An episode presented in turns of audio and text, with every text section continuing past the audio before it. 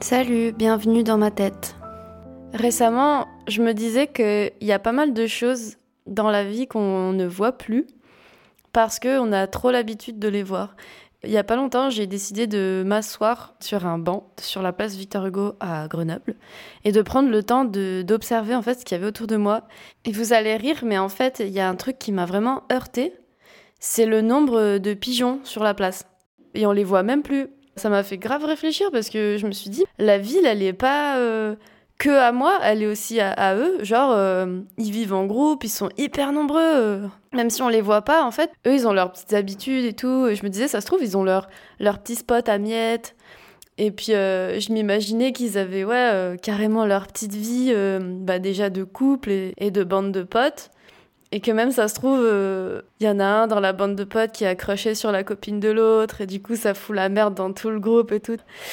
Enfin bref, du coup, euh, je m'imaginais, je m'imaginais la vie des pigeons. C'était cool.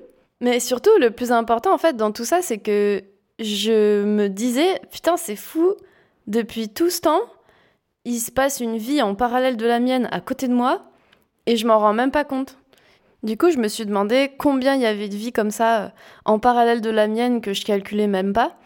Et surtout, euh, qu'est-ce qu'il fallait pour que je calcule cette vie-là et pour que j'en tienne rigueur, tu vois. Euh. Enfin, quand il pleut dehors, je me dis pas oh non, putain, merde, il y a Henri le pigeon qui va encore être deg parce qu'il va être tout mouillé. Je me dis pas ça.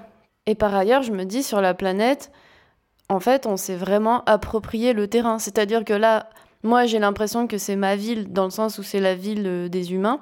Mais en fait, il y a aussi des rats, des moustiques, des, des, oiseaux, des papillons, enfin tout ce que tu veux. Ça a vachement changé ma perception des choses en fait de voir ça parce que j'ai tellement l'habitude euh, d'être entourée de pigeons que je les vois même plus. Et c'est pareil le matin quand je me réveille, j'entends même plus les, les, oiseaux qui chantent alors qu'en fait ils sont là et que s'ils étaient plus là, mais je serais deg.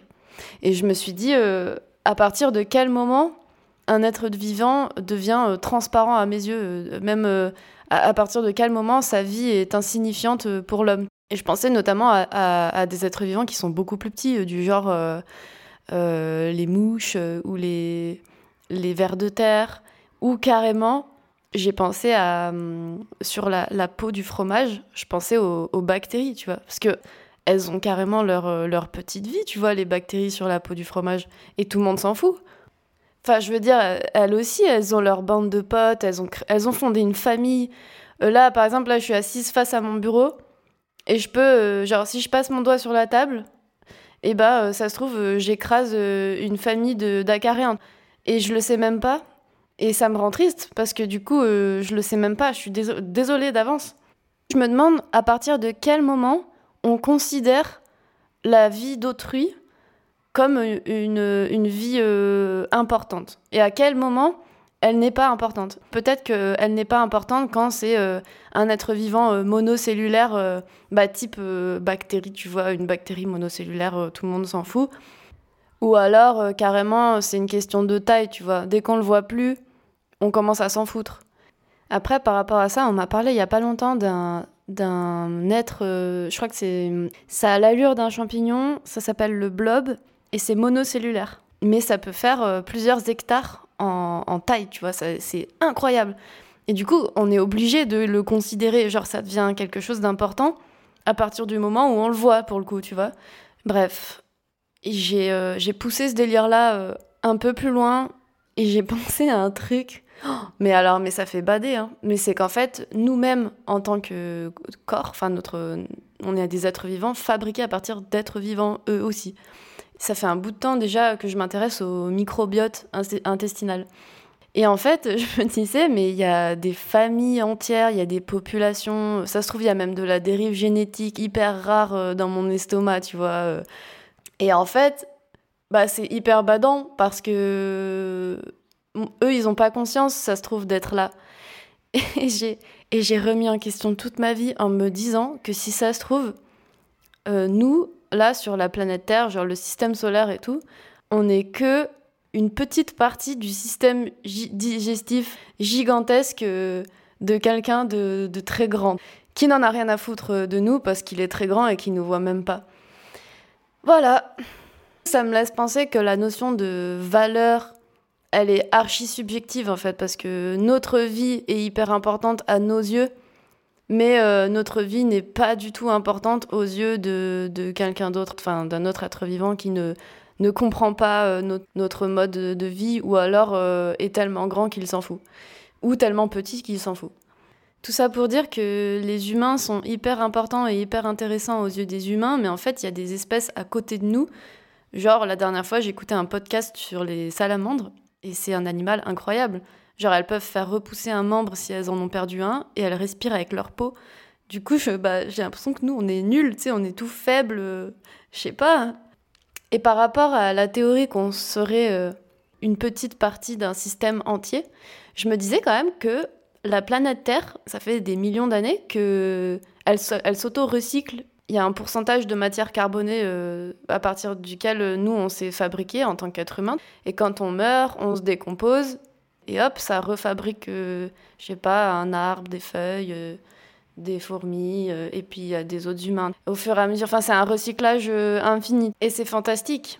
Et ça continuera d'avoir lieu, peu importe la crise climatique et tout, ça va continuer. Donc en fait, à nous tous, on est un gigantesque être vivant, mais qui a priori n'a pas de conscience. La planète Terre n'a pas conscience d'être en vie.